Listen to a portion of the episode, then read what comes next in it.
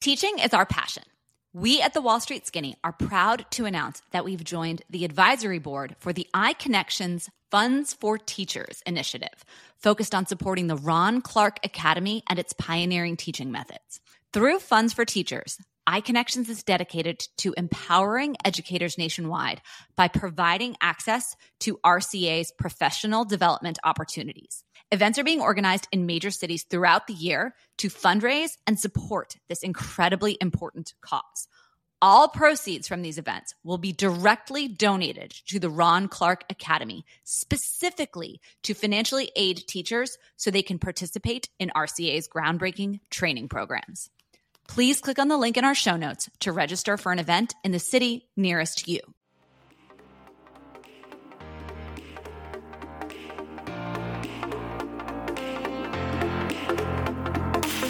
This is The Wall Street Skinny, a podcast devoted to exploring the financial services industry and making the world of Wall Street accessible to everyone.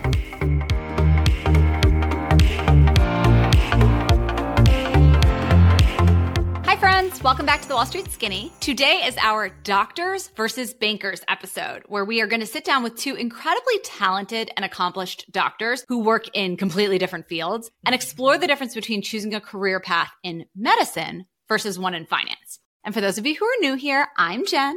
I'm Kristen. And we are two lifelong friends with a combined 25 years of experience working and teaching on Wall Street. And we're here to give you the skinny on everything you've always wanted to know about high paying and prestigious careers, but we're too afraid to ask. So Kristen is joining us today with a super stylish boot on her foot. You want to Yeah, well, tell I- everyone what happened to you?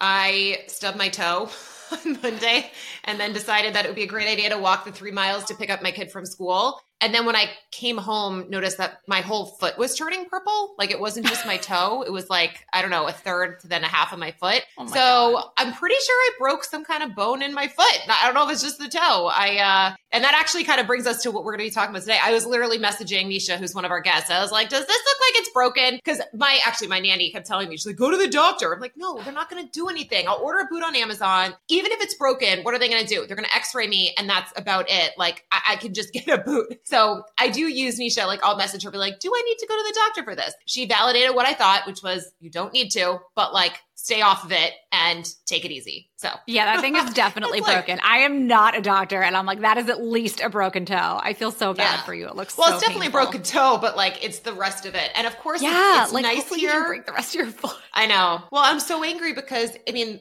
in Massachusetts, it's like really effing cold and it's finally nice out. And I want to be able to go out and go like walk and all that, but I can't. So I guess the good news though is that meant that I was uh, extra productive. Yeah, I think everyone needs to have those people in their lives who, for better or worse, didn't sign up for this task, but are like your go-to consults on like, hey, something's wrong and should I go to the doctor or whatever? And unfortunately, mine is the guy who lived next door to me my freshman year in college, Michael Davenport, who's like, Jen, I'm a urologist. I can't give you advice about your sinus infection or your kids, whether or not they need to get stitches. Like, this is not my area. Although Uh, they can so- prescribe, they can prescribe meds. Yeah, that's true. but um like I'm really excited that this is actually going to go out. We were really worried that this episode was going to not actually see the light of day because Bella and Nisha, the two doctors we have on are probably like two of the smartest people I know, but also they're like us where they are absolutely just technological neophytes. And so there was more issues with this episode than I think we have ever had before. And so anyway, I'm like so excited that this is actually going to go out because there's there's a lot of kind of really interesting stuff that we got into in this.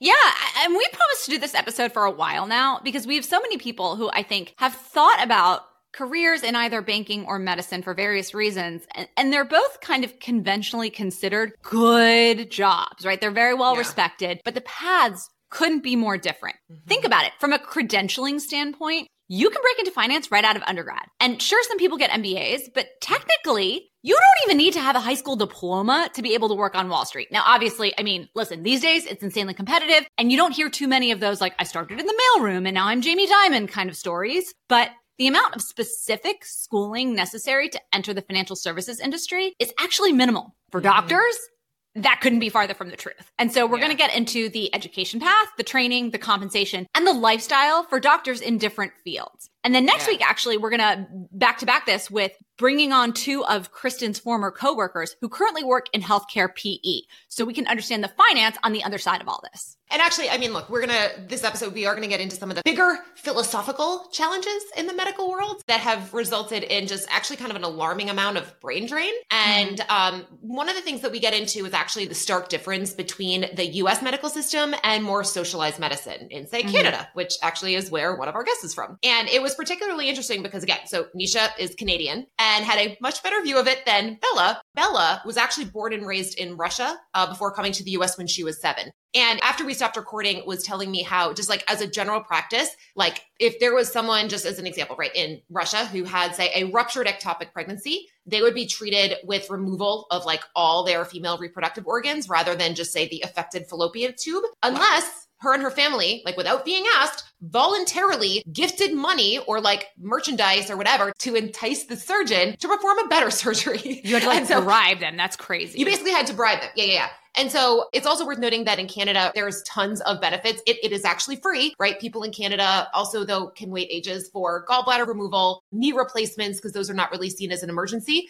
Here, though, if you are in the US, you can basically get that in like a week if you don't care about your surgeon, or even if you are particular, you can pretty much get it soon after. And, mm-hmm. you know, another question that Bella was getting into, like, well, how do they handle end of life care, right? In the US, yeah. you go to the ER, you don't have insurance. They have to treat you and give you the absolute best medical care, regardless of your finances. Like, they're not going to say, hey, you can pay for this or you can't. It's just we treat you and then we deal with it after. Now, you might end up mm-hmm. leaving the ER with crippling med- medical debt, but like, at least you're not dead.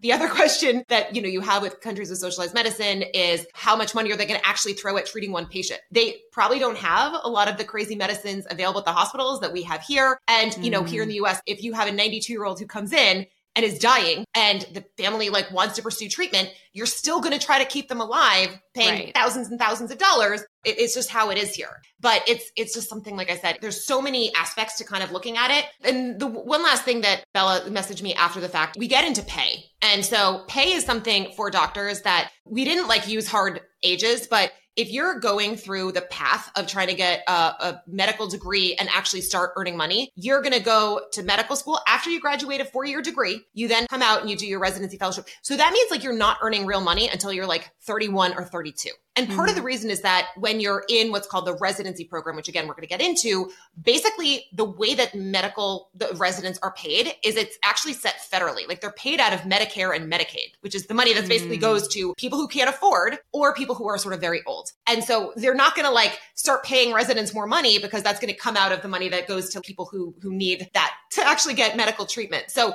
it's one of these things where because of just the structure of everything, it results in brain drain where people maybe want to go into being a doctor, but like they just don't have the resources to get to the point where they can actually start to earn a living. So, yeah. Anyway, I think this is going to be a great conversation. Let's bring them on. So we are so excited because today we are joined by Dr. Bella Avanessian and Dr. Nisha Narayanan. Bella is a Dr. Bella is a board certified plastic surgeon with a focus on transgender surgery. Nisha is Dr. Nisha is double board certified in pediatrics and pediatric ER emergency medicine.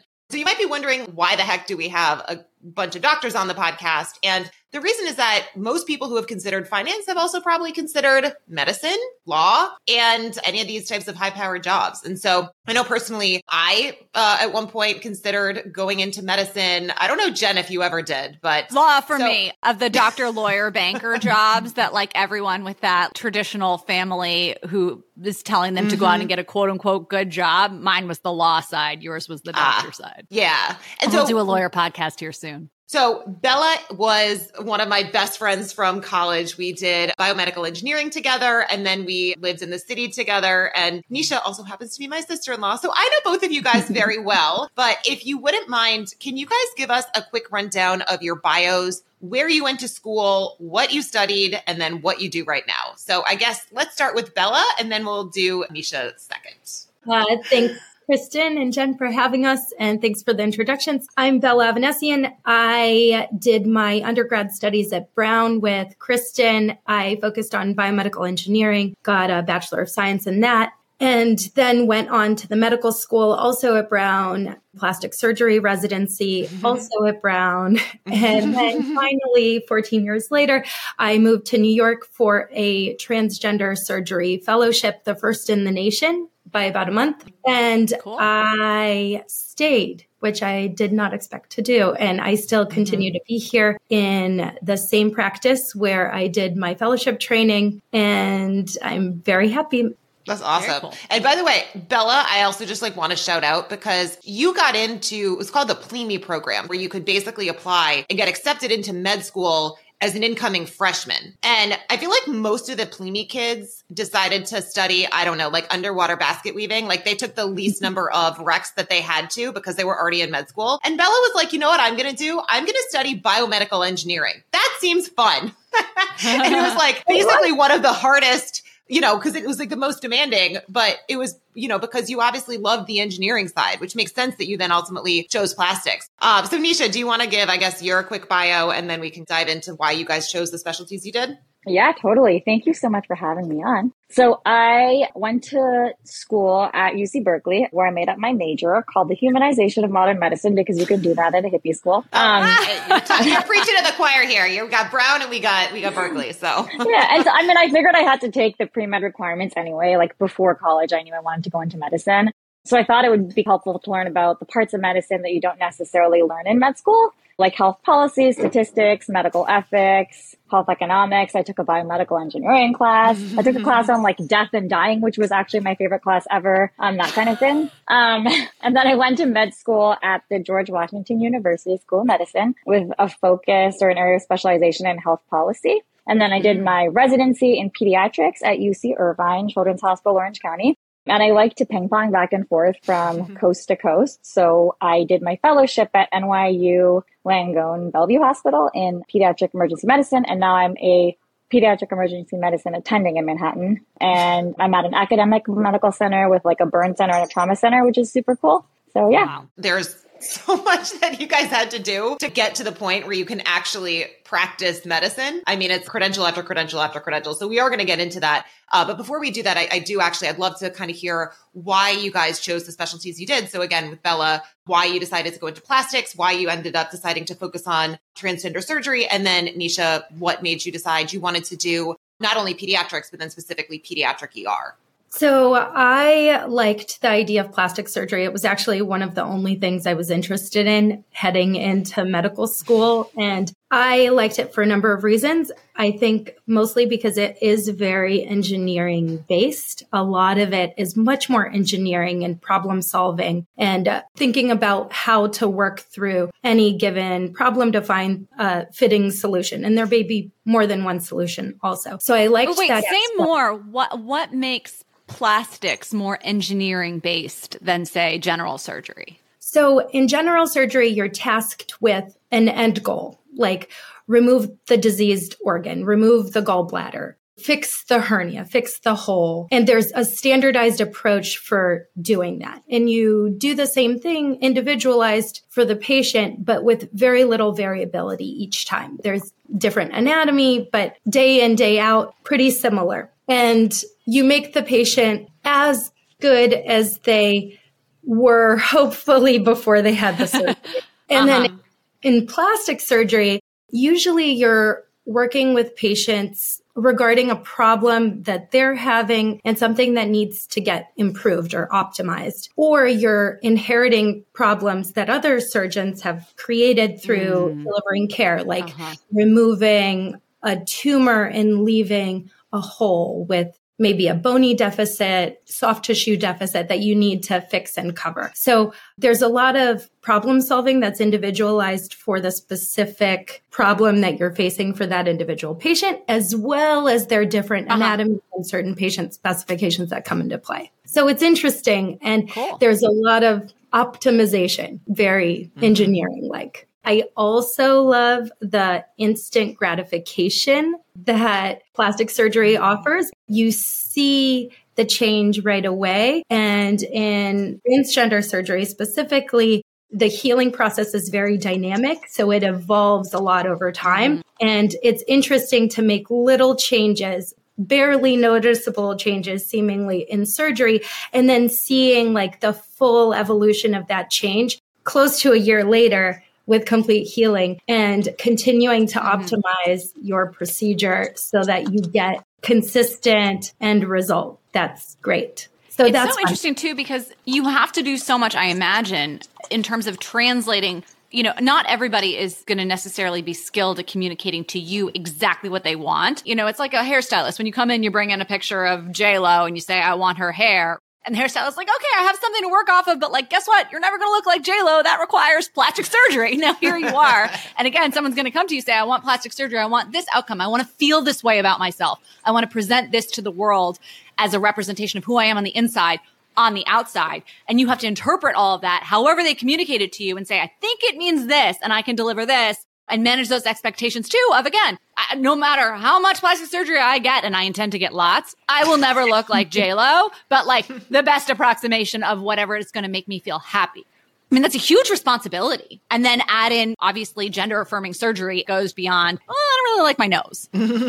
Yeah, we do get into the nitty gritty and really focusing on the feature that's bothering the patient, the specific elements of that feature that are bothering the patient, what's possible with surgery, and is this realistic? So there's a lot of discussion and a lot of reframing of thought. The other thing I really love about plastic surgery is that often you're making the patient better in the end than they once were, as opposed to a lot of different surgical and medical fields where the most you can hope for is to get them to where they started before they had whatever problem they had. So that's that makes sense and rewarding. No, that makes so much sense. Nisha, do you want to talk about why you picked pediatrics and then ultimately specialized in pediatric ER?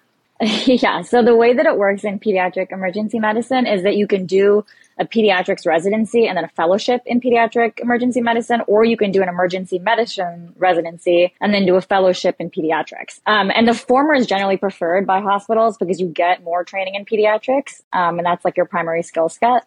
So I chose to go into pediatrics because kids don't really follow the rules. They constantly surprise you. They're physically and mentally resilient. And they're like, they're not really supposed to be sick. So they don't get mm. sick because they wear out. Their pathology is very interesting and the illnesses they present with are fascinating and they respond really, really well to treatment. So like, uh-huh. you can have a patient who's literally on the verge of death and a couple days later, they're like cracking jokes and walking out of the hospital which happens much less often with adults. And they do ridiculous things. So your interactions with them, even in the hospital, even in terrible situations, are often joyful.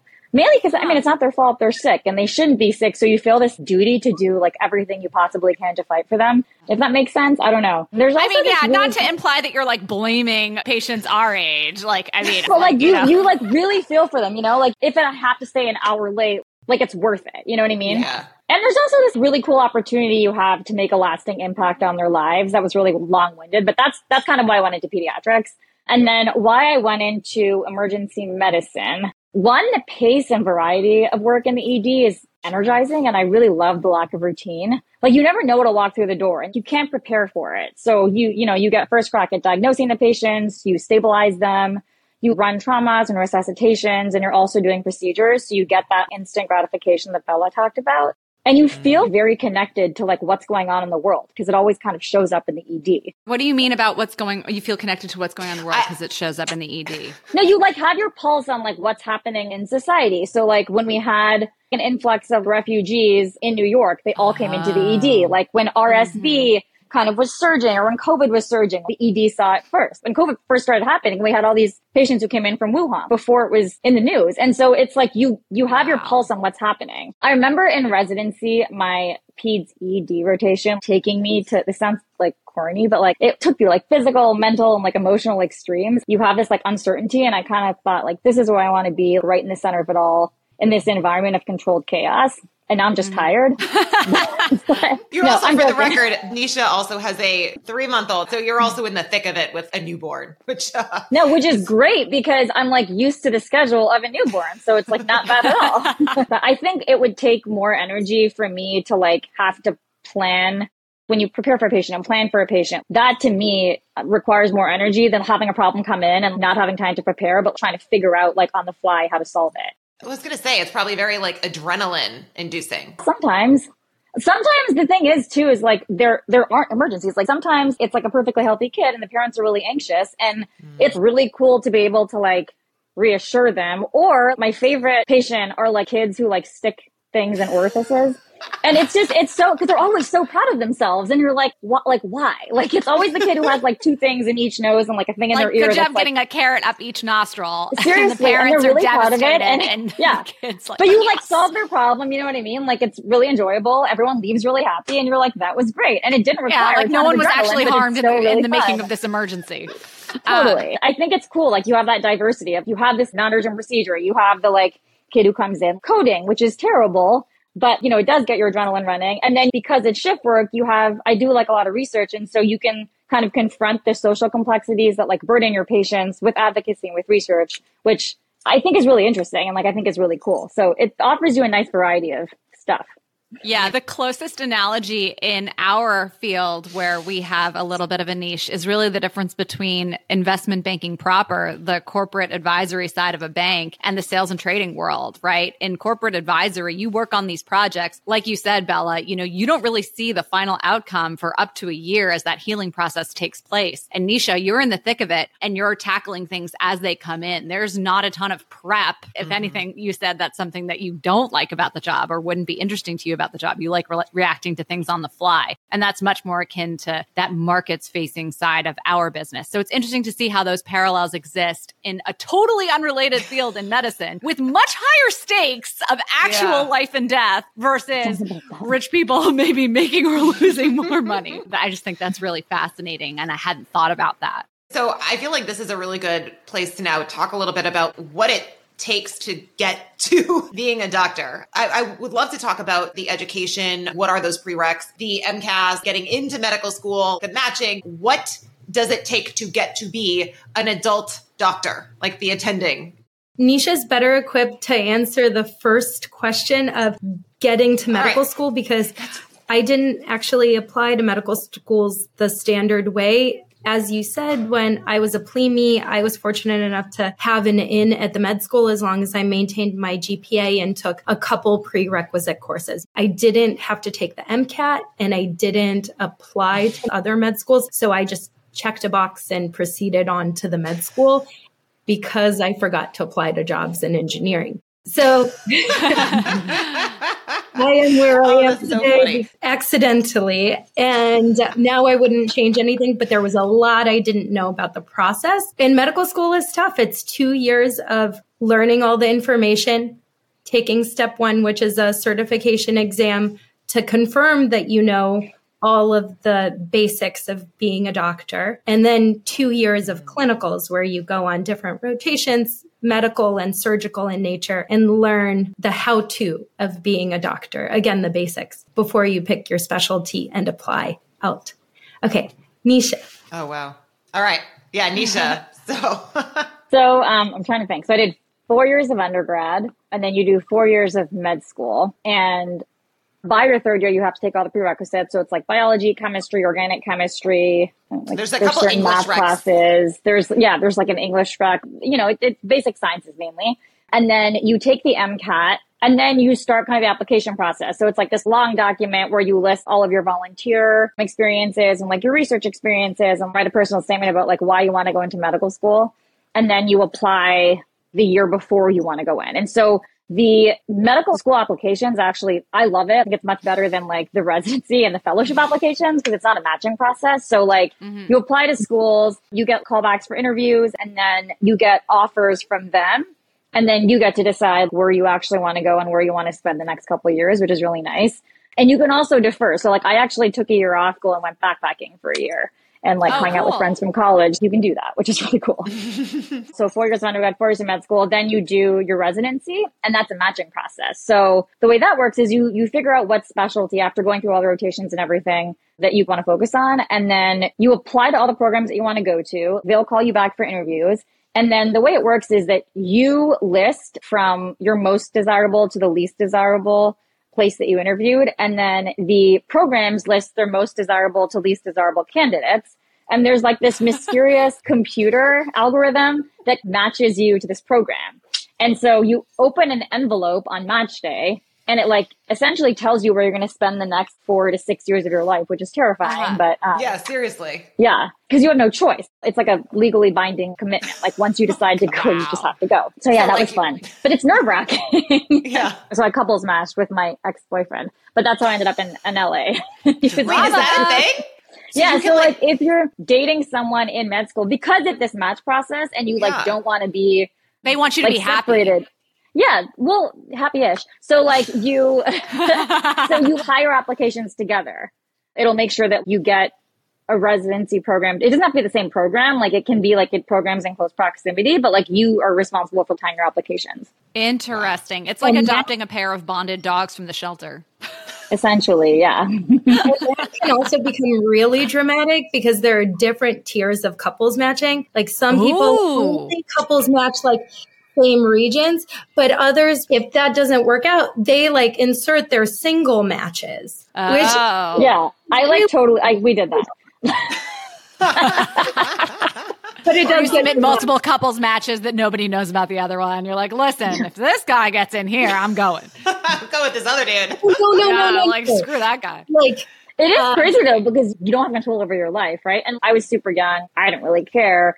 I can't imagine how nerve wracking it is if you have kids or, or a wife. Like it's terrifying. And get, if you want to go into like a you know really really competitive specialty and you're hell bent on it, you could end up somewhere where you have no social support during like a very trying time, which is very Yeah. scary. So I, as a layperson, have watched a lot of Grey's Anatomy. And I remember the first episode of Grey's Anatomy because I've watched it. I've like studied it. But you know, there's the beginning sequence where they bring all the interns into the room and they say, like, look around you. Only one out of every three will be here at the end of the program.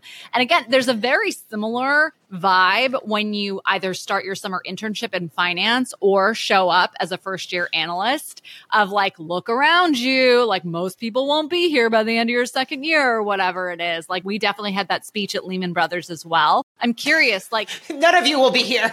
in one year.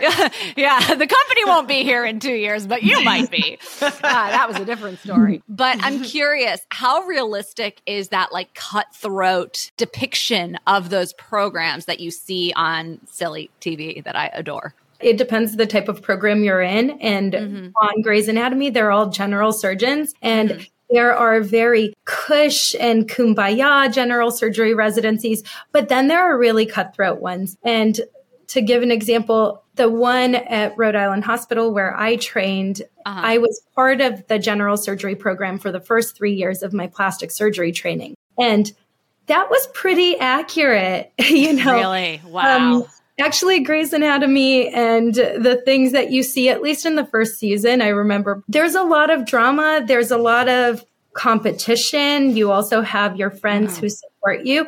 And half of my intern year class of general surgeons left at the end of the first year. Pediatrics is a little bit less cutthroat, but they really put you through the ringer. When we started, there wasn't like, we never got the speech of like, half of you aren't going to be here, but like, there was definitely like this sentiment that like half of you might be dead. It was like, they- no, I mean, like, you're waking up at 5 a.m. or earlier every day and you get to work and you're expected to do all these things. It's physically impossible to do all the things you're expected to do. The ACGME or like whatever governing body says you're supposed to go home at a certain time. Like, do you think any of us mm-hmm. went home at that time? No. So like, there are many times where you get to work at 5 a.m. You don't leave till midnight or one or two, and then you start the next day again. I barely remember it because I was like so sleep deprived, but Yeah. I had a good time. I think my perspective on residency, having gone through surgical residency, is a little different. Like, sure, you're in the trenches, you're working hundreds of hours, uh, you're exhausted. The only people around you are your core group of friends. You live and breathe with the other residents, particularly those in your year, and they become your lifelong friends. And it's because you've gone through the pits of hell together Trauma bonding. but I do think it's a necessary stepping stone to become a successful, capable surgeon, at least. Because at first, yes, you're doing everything, but you're learning to do it efficiently. But it also teaches you really how to take care of patients when they're okay, mm-hmm. when they're sick, how to identify like the earliest signs of someone getting sick. And then in surgical training, how to operate, when to operate, when not to operate, and really later to hone your skill and make those judgment calls about what the best choice of treatment is when there are multiple options. And at least for me, residency got better every year because my attendings knew me, the other residents knew me, they knew my interests and my skill set. And if they asked me to cover a case on a different service, on a different rotation than I was on, they would try to give me the case that they knew would appeal to me. And then in plastic surgery, I was finally doing what I wanted to do. And the field is so broad. We operate head to toe on all the different tissues, all the bones of the hands and forearms in the face. Um, it's a lot. So I think that in terms of surgical training, particularly plastic surgery training, I think that's a very critical piece to becoming a competent, excellent surgeon. And our attendings were very involved. They not only needed to check our work, which happens to various degrees, but they also needed to teach us our skill set and let us make our mistakes so they could teach us further. Mm-hmm. And that takes a long time. I think the hellish hours and the prolonged training process for my field, at least, was critical to getting me to where I needed to be. I also think that the program I was in, it was very busy. It was like a, not cutthroat, but I think there was like a a little bit of malignancy between attendings and the residents. And I think now it's mm-hmm. totally different. Medical education in general and medical training in general, they're taking steps to make it like more humane and more constructive. But yeah. I, it, it was difficult. but I think that, I think that the way you have to really think about it is that you don't think about it like a job, right? You think about it as your duty or like your life. It's like the way you live and it's necessary thing that you have to go through hospitals know that. And I actually think now looking back, they take advantage of trainees. And I don't think that that's right. I think that we mm-hmm. have to be more thoughtful about how we're treating these people because they're doctors and they're like working really, really hard and they're running the hospital. Mm-hmm. Attendings don't run the hospital. It's the residents who are really doing everything. Kristen hears about me talk about this all the time. It's almost like you're brainwashed. Like when you think about it now, I'm like, yeah, like I probably made like 50 or 60K and I was working all the time. But again, you don't mm-hmm. think of it as your job. It's like your calling, your identity almost, right? Think about it. Like I was training for 14 years and that entire time you're assuming an identity. You're learning uh-huh. all these things. And it's like you should be so grateful that you're learning all these things and that we're paying you to learn. Even though you're doing work, let's not talk about that. Let's focus on the fact that you're doing all these things and like you should be grateful that you're doing them. And I think that unfortunately that carries into getting a job too you know, it's funny because my husband, Kristen's uh, brother, is in finance. And when I was getting my first real contracts, he's like, ask for this or like argue this or like, why isn't this in it? And I'm like, dude, you can't ask that. Like, we don't, in academic like pediatrics, you don't talk about money. That's something that you're not supposed to talk mm. about. You're not supposed to ask for like compensation for certain things. You're, you're supposed to just kind of like do it because you're like a good doctor, like a good person. It's funny. I didn't think anything of it until I like moved to New York and I'm like, wait, like this entire, I'm like, I feel like a socialist. I'm Canadian. I like, I think there's a right. We shouldn't be like profiting off of people's misfortune. But I think that unfortunately in this country, healthcare is a business. And so it's really hard to reconcile the way you're, you're trained to be altruistic and then someone else is making $10 million a year, like profiting off of this altruism. There's a Danielle Ofri, like wrote this article in the New York Times a couple years ago about how the business of healthcare profits off of nurses and doctors altruism. And it's mm-hmm. true because you have to do all these things that are absolutely impossible to do, like in your work hours or in the way that they expect you to do it. But you're doing it for the good of your patients. And that's why you go into medicine. But also like wait, it's a business. So in a sense, like, yes, should residents be paid more? Absolutely. In a perfect world, residents would be paid way more, especially because a lot of us have loans yeah. and mm-hmm. they're just accruing interest. So the way that med school and medical education is structured is not with much financial consideration, particularly in what you choose to do after training. I, yeah. I mean, I like totally agree with you. I think that the residency is necessary. I 100% agree that the hours are necessary. I do think that we need to to think about like how that affects residents and like treat trainees better. And I also think that like part of residency is getting a holistic training. In pediatrics, you want to rotate through every subspecialty and it may not necessarily be what you want to do, but it's important to get kind of that exposure to everything. I thought fellowship was like Disneyland. Like, oh my God, I loved it. I did ah. not care how often I was working or how long I was working or anything. I think part of it was just that like I went to like this unbelievable program. And I had, like you said, these really, really dedicated, wonderful mentors who were kind of like, oh, this is what you want to do. Let me show you how to do X, Y, or Z. And you're really doing exactly what you want to do and like what you've trained for like 12, 13 years to do. So it's really exciting and gratifying.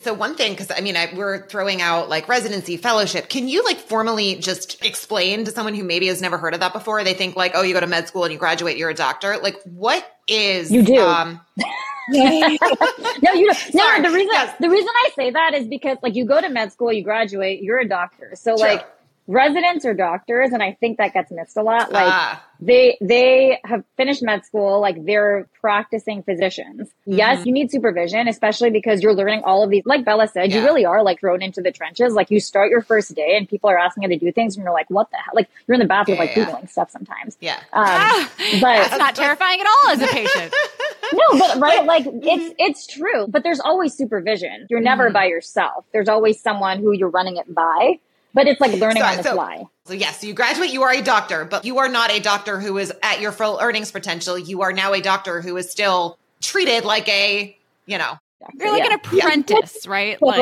is kind of the way I think of it. I think when you graduate med school, you've done all of these rotations and you have a whole wealth of information, a lot of which is never used in medicine. But then the clinical things you've learned on your second two years of medical school, rotating through these rotations, you're on them for up to two months apiece. You're not focused on anything for a prolonged time. So you're really getting a glimpse into the lifestyle and the types of patients and patient care and the types of things that you do as all of these different types of medical and surgical specialties. You're not really coming out of med school capable of removing a gallbladder or of diagnosing a patient start to finish. Like in a perfect world, yes, you would be, but you need a lot of direct supervision and indirect supervision allowing you to like do that over and over yeah. and over again yeah. until it becomes so natural to you that it's just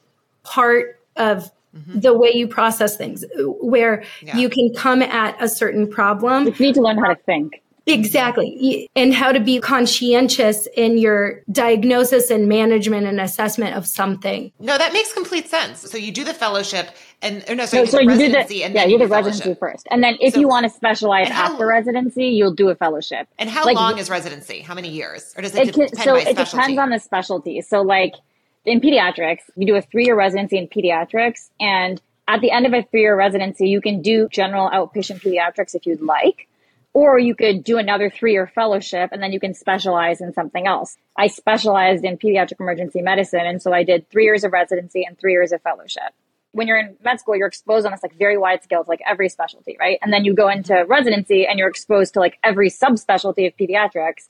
So you like really learn to think like a pediatrician. You learn how to solve problems from a pediatric mm. perspective and you get the lay of the land. And then after that, if you want to do further training, you can do like a three year fellowship and then you're doing a deep dive into whatever specialty you choose. Either way, you're doing about six to seven years of training.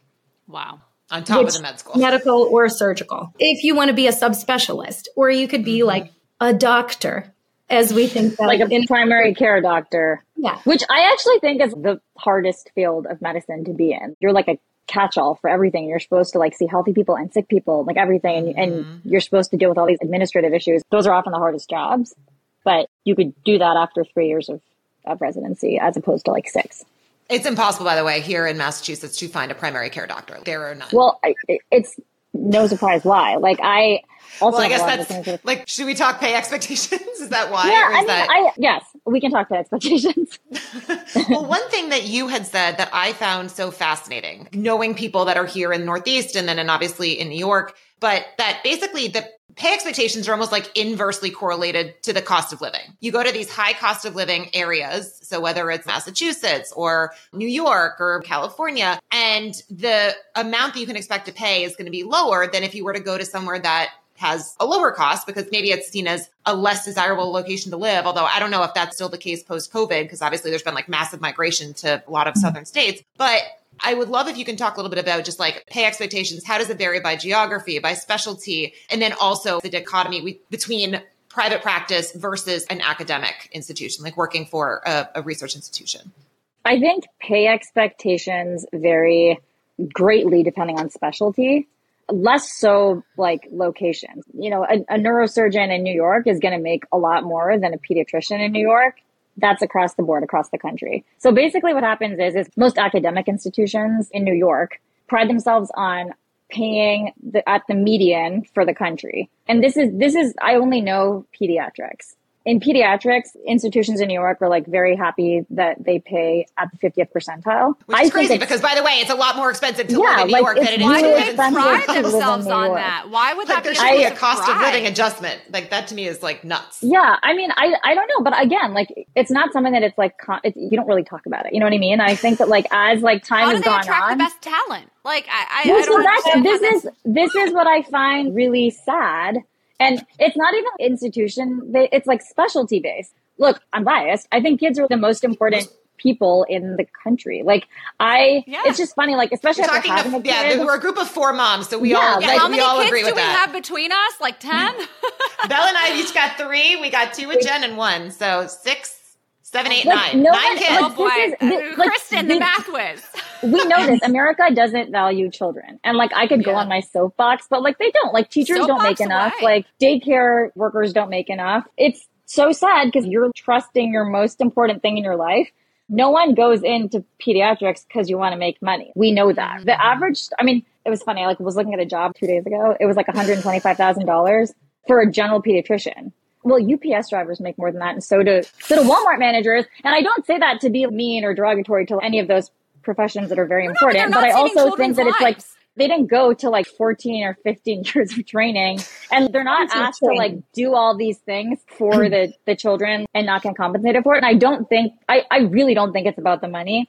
But this is what I've realized in the last three months after having a kid is if you get paid less, that means that you can, you, you're spending less time with your kid. Like you're more stressed because you can't afford a nanny you can't afford a house near where you work. And so I just, I think it's sad because well, I think that, look, if my, if anything happened to my daughter, I'd want the person taking care of, of her to be well slept and like not stressed. And mm-hmm. I want them to be able to focus on their job. And unfortunately, I think because the cost of living in New York is so high and because the pay is not high, you can't work full time in the pediatric ER and have a child easily, right? And right. like if well, you do, your like schedule. that's the other thing. It's like your schedule. So the again, if you were to hire like, an, first of all, it's not like you can just like drop your kid at daycare at you know 10 p.m. when you're like leaving for your shift or 7 p.m. when you're leaving for your shift. Right. That's not when daycare is open. So it's like you do need to have some kind of in-house child care because of the sort of off but you hours, well so for yeah so this is this is okay so the way that salary like works people get reimbursed for, for each thing that they do and that's what like insurance companies base their reimbursements on. Years ago, it was decided the reimbursements for kids would be much less than the reimbursements for adults. And so pediatricians are compensated way less than adult doctors despite having the same training or more training and possibly assuming more risk and liability because they're trained to limit testing and to use more clinical judgment. But pediatricians aren't known for their negotiation capabilities and there are a lot more women in pediatrics, right? Like, um, yeah. and so it's very frustrating because like so i'm gonna stop talking in a sec but like no i mean i just i think it's sad that like adult emergency medicine doctors do three to four years of residency and they only spend three months or three weeks on children every single study shows that you have better outcomes when you have a pediatric emergency medicine trained person treating your child like that's like a sure. given but mm. we're paid like fifty to hundred thousand dollars less than adult EM doctors in New York. And so it's really hard to justify telling a med student or a resident to go in. Like, I can't be like going to pediatrics and then do an EM fellowship, which is what I did, which is better for the kid when they could make more by doing less training. If they just do a three to four year EM residency, they can make a ton more and that's more time with their family and they can still yeah. treat children. The kind of standard line that I think that like people hear all the time is that kids don't make money for the hospital. Like we're actually losing money. that's so sad. Like, like you said, it's impossible to find a primary care doctor. It's because primary care doctors make less money. And I think that the new generation of doctors values their time and their money. And I think the old generation, like, didn't grow up thinking that. Like, that didn't even, it didn't even occur to me. Like, when I was. Well, also think the more cost, like familial yeah. and societal pressure too. It's uh, like you totally. have to have one of these jobs. This is a good job. Who cares about the money? It's a good job. Yeah. Well, and it's also, I mean, it's the cost of living just obviously has skyrocketed. And I was talking to my cousin who it's her and her husband. They're both doctors. And actually, I think my brother was said because she grew up in California and he goes, would you ever want to move back to California? He goes, we can't afford that on like a two doctor salary. I mean, they're on more of like the, re- uh, and we're going to get into like research versus private practice and stuff, but like it obviously can vary. Yeah. We talk a lot about aligning incentives. And again, if you want the best and the brightest, which objectively as a human i definitely want the best and the brightest not only looking after me but looking after my children looking after their children.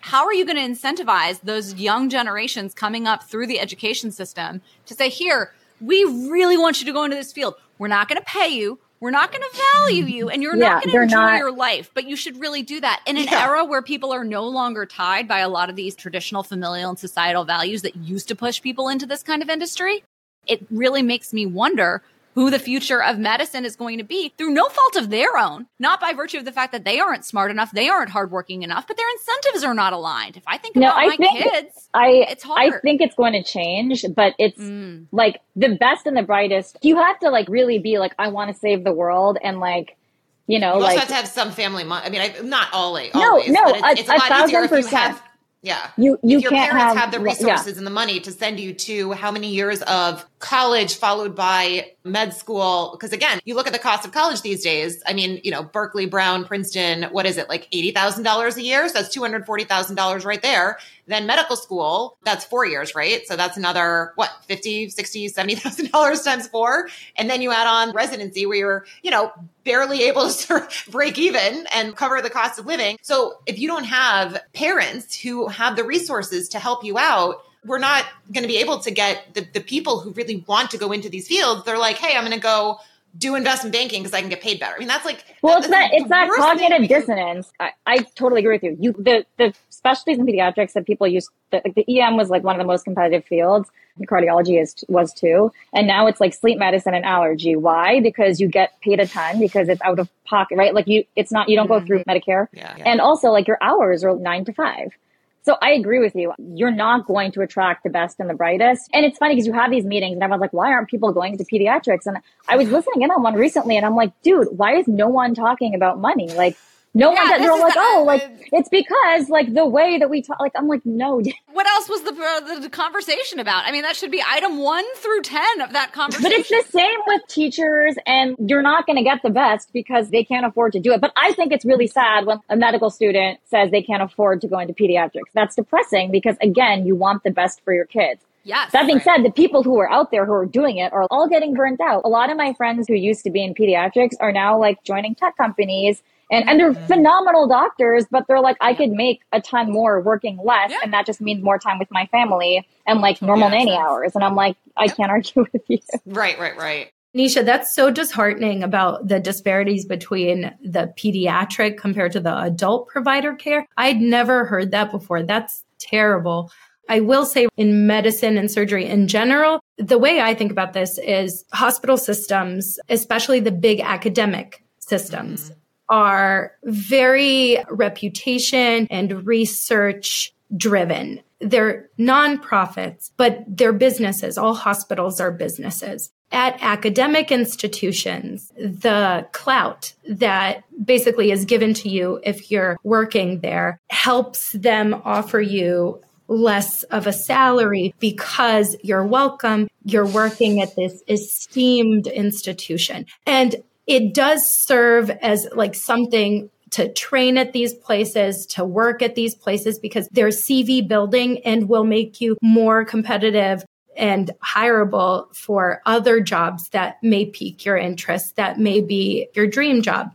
But generally, hospitals mostly make money off of a few surgical services. There are some particularly profitable services where the hospital collects most of its money. And then there are other things that put it uh, more in the negative, like all of the medical care, the emergency care unless it results in a number of procedures that then get billed to the insurance companies and get reimbursed. Admissions, will get reimbursed, but they also cost a lot to have a patient in the hospital. So generally the medical care is subsidized by some of the surgical profit. And the hospital is, it's got to have profits in general in order to maintain its standing as a nonprofit, but to be able to pay all of the administrators, the staff, the nurses, the doctors, everyone involved. It, it, there's so many people who work in a hospital that are needed there in order to keep patients alive, get them in and out. It's expensive. As a result, the medical specialties tend to get paid pretty similarly at a certain institution in a certain place. And that varies throughout the country. And even like in New York, the pay is going to be different depending on which institution, but also a thing that majorly contributes to how you're reimbursed in an academic institution is what you bring to the table. So someone coming in for their first job with great training, but no experience is probably going to be offered whatever the starting salary is. And they will tell you, like, this is the salary that everyone here gets. Mm-hmm. And you're like, this is the salary that everyone here gets. No, the answer is no. There's an assistant professor. And then the more research you do and the more time you spend, they can upgrade you to like an associate professor. And then if you have so many publications and you're invited to speak at all of these conferences and you're like a very prominent name everywhere, you get promoted to full professor and your benefits are better. Your salary is of course much, much better, but that is not a realistic goal for someone just entering into the field. And in medicine, those people, the full professors, they have a lot of clout. So when they're applying, they're only applying for roles of leadership. And with that and with administrative titles, they get offered more money and often have a lot more time flexibility. It becomes much more of a nine to five. And with surgical things, it depends on the particular job and the particular place. For example, our fellow in transgender surgery, who's a fully trained plastic surgeon, is currently applying for jobs and she's traveling to interviews all over the country. And she's had some really low offers, like under 180,000 at a certain Which is place. great for a pediatrician. yeah. And as opposed to like a very high offer, if maybe the job is much more involved or they're able to profit share in that way. So it really depends because if an institution is really desperate to start their transgender program, they may be more likely to create an enticing offer. The most important things to consider though are what are your goals? Like what's going to make you happiest? So I knew from the get go that money was not the thing that was going to make me happiest. What I value the most is time, time and peace of mind and being happy. So mm-hmm. I knew I needed a place with a work life balance where I would have time to see my husband and my kids on weekdays, not just on weekends. And yes, I could be much more profitable if I chose not to see them and I worked more and did more surgeries, but I choose not to do that. I think I'm fairly compensated. And if I wanted to get compensated more, I could work much more, but I'm not willing to do that. One of the most important things I've done is in residency, I didn't like to say no. And for a number of reasons, a lot of people would come to me whenever they needed something. And afterwards, I have learned to say no. I am so good at saying no. Sometimes I say no before I even like consider the thing. And then I'm like, oh, okay, that's reasonable. Okay, I will do it.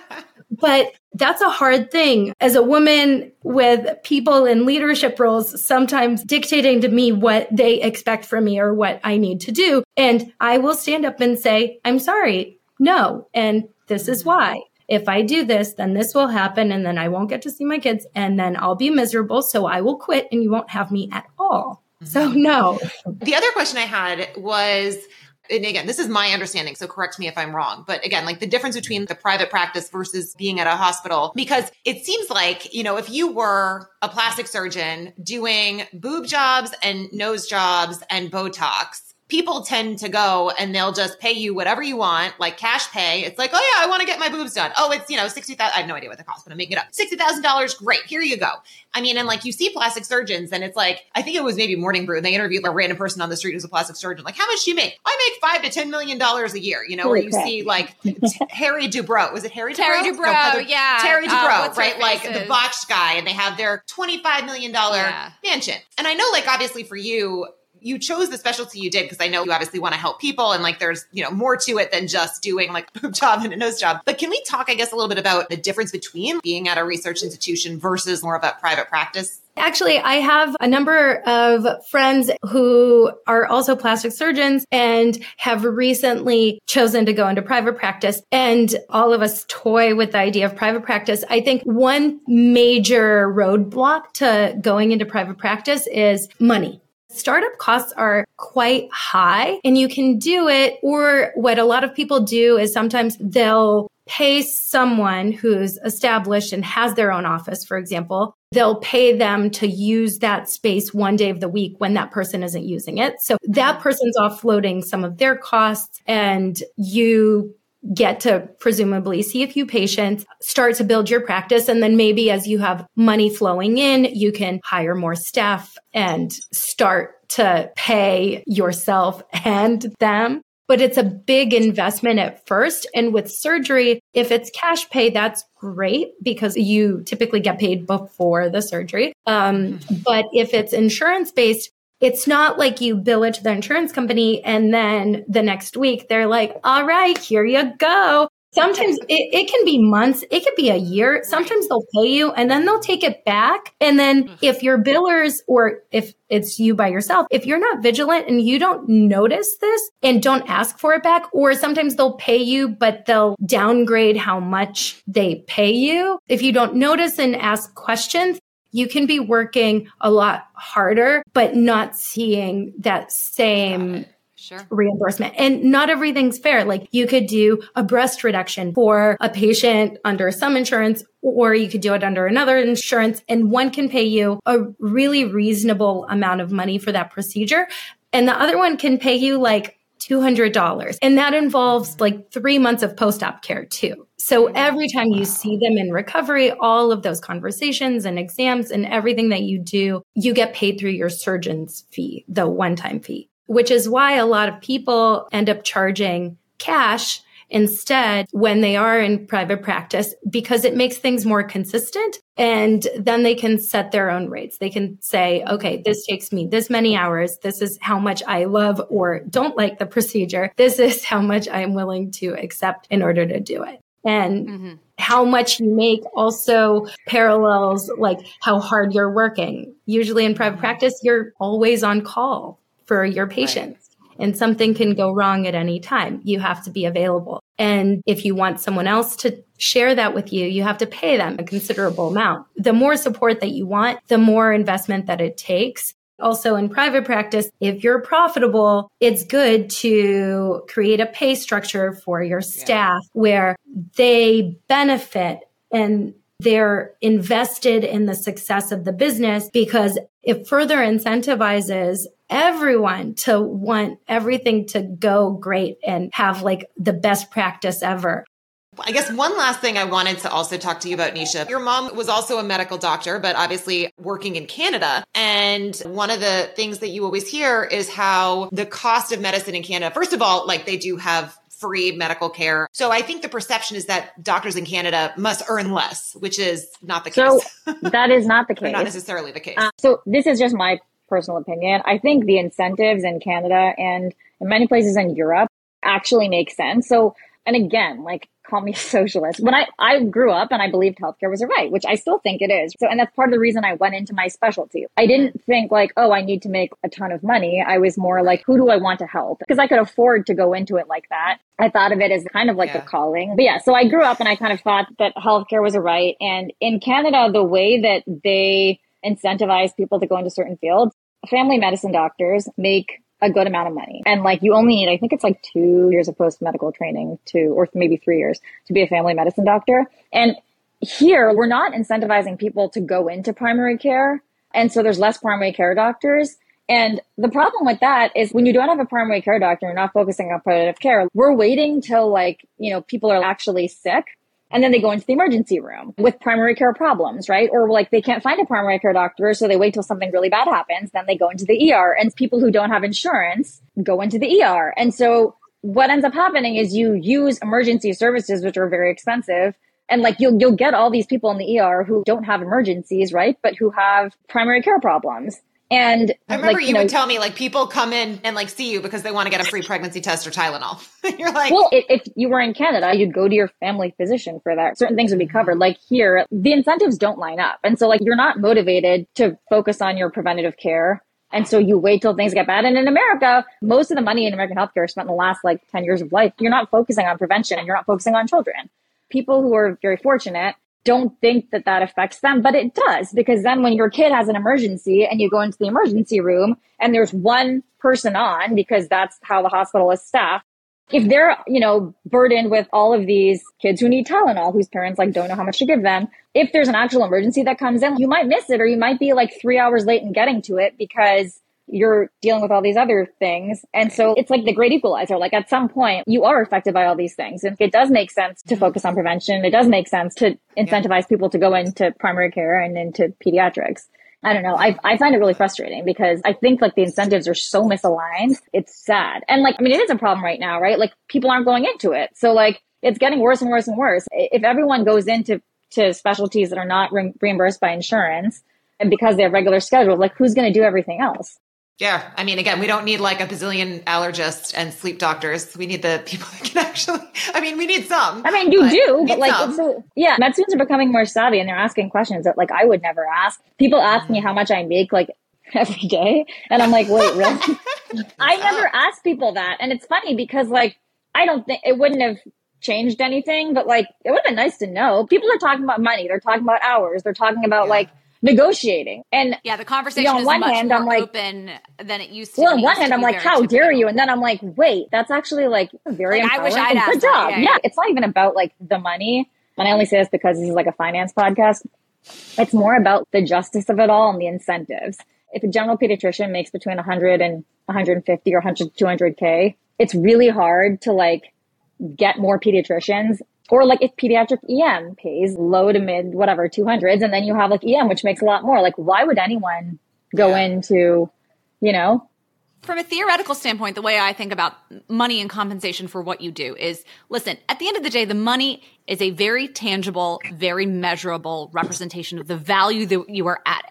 And I think you would be hard pressed to find mm-hmm. anyone who could make the argument that either of you are not adding tremendous value to everyone's life. And so to have, like you said, that cognitive dissonance and that huge disconnect between that number and what you do, that should narrow, right? It may not always be perfectly aligned, but it should not be so much wider than these other industries. And I think that that yeah. is that's what you're talking about. It is that sense of injustice. That, that yeah, that's what like bugs you. Doesn't make sense. But also, like what you were talking about, thinking of incentives. What I don't understand is if you have a person who's super stressed and super tired, do you really think they're going to be able to provide the best care to the person who you think is the most important person in your life? Like, yeah. and that's what I don't. Yeah. Or is it just about money? Like, I function yeah. under really high manufactured stress. I do well under that environment. It's like very like whatever masochistic, but I don't want the doctor who is going to save my child's life to be stressed because they're like, I, I, need to go pick up my kid because uh, the daycare's closing because I didn't get paid enough money to like be able to afford childcare to be able to put food on my table. Like those are the wrong reasons to be stressed. Be stressed because this is an emergent situation, not because exactly. your quality of life is so low. Well, and I guess the last thing which just really bugs me is this this cost of living adjustment thing because I think you had said what 100 200,000 dollars? Like that seems great. In New York City how far does that go? When taxes are obviously pretty high. And then the cost of just having an apartment I mean the amount of money you spend for every square foot is higher than like anywhere else in the US I mean come on, to be like proud that you're paying the median when it's the most, well, I guess it just recently fell from the most expensive city in the world. What now? It's like five, but it's about being able to afford the basic necessities, which is a roof over your head, a bedroom for your child, yeah. and, and, and, again, a, uh, and, and, and child totally care. agree with you. And $200,000 $200,000 sounds like a lot of money, but when you're paying off like hundreds of thousand dollars Not in loans, that. it's Oh, not. Yeah, it can be a calling, but it doesn't have to be a sacrifice. You know what I'm saying? Like it doesn't have to be this like penalizing thing. Yeah, I'm right? also Like- I'm actually totally okay with it being a sacrifice too if we have a public healthcare system and like uh, you know no it's true like if if every single person who I treat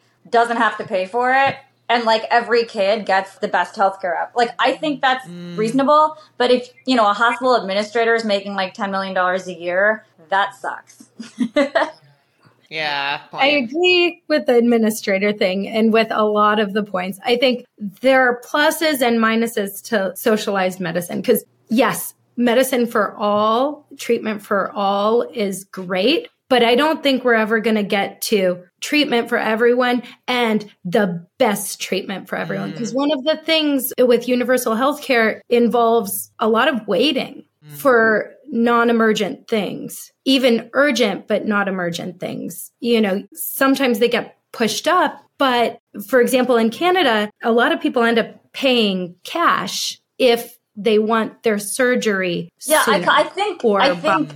I think that's okay though if they can if they want their surgery sooner and it's not essential. Do you know what I mean? Like I think here Mm-hmm. a lot of people who need essential things aren't getting them and that's a problem. Kids who need Yeah. asthma medication like can't get it or can't see a doctor or like the worst is in in FQHCs or like in like more publicly funded primary care centers. There's like 3 or 4 hour wait times. And so you're trying but if you don't get enough money to like run the place what are you supposed to do? And so I just I really think we need to like look long and hard at our incentives. And to be clear, I'm not like 100% advocating for like universal healthcare right Good, now. I agree with you. I don't think we're going to get there, but I, I do think we need a basic level of coverage that we don't have. Mm-hmm.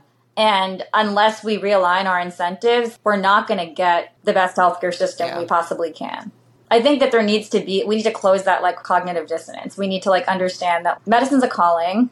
It's a job and you need to also look at how you're going to recruit the best and the brightest for the positions that you want to fill with the best and the brightest. yeah, we need to stop the brain drain. I think that's and we need to shift incentives to primary care, preventative care, and re educate the public too. Yeah. No, this has been so fascinating. I mean, I learned so much. I feel like there's so much valuable information here for, again, for our listeners, because uh, not all of them want to go into investment banking. A lot of them are looking at different things. And I do think it's important to understand what the options are. And if we have a listener who can help try to figure out how the heck we get the American healthcare system back on track, that's all other. That's No, a I- really I We are do- going to heavy do a lift. conversation with someone who works in healthcare finance. So I think this is going to be a really interesting. Mm-hmm. Uh, there's going to be two sides of that coin. You guys who are in the trenches, so to speak, who are dealing with patients, who are thinking about the system, and you guys see all the places where the system is broken.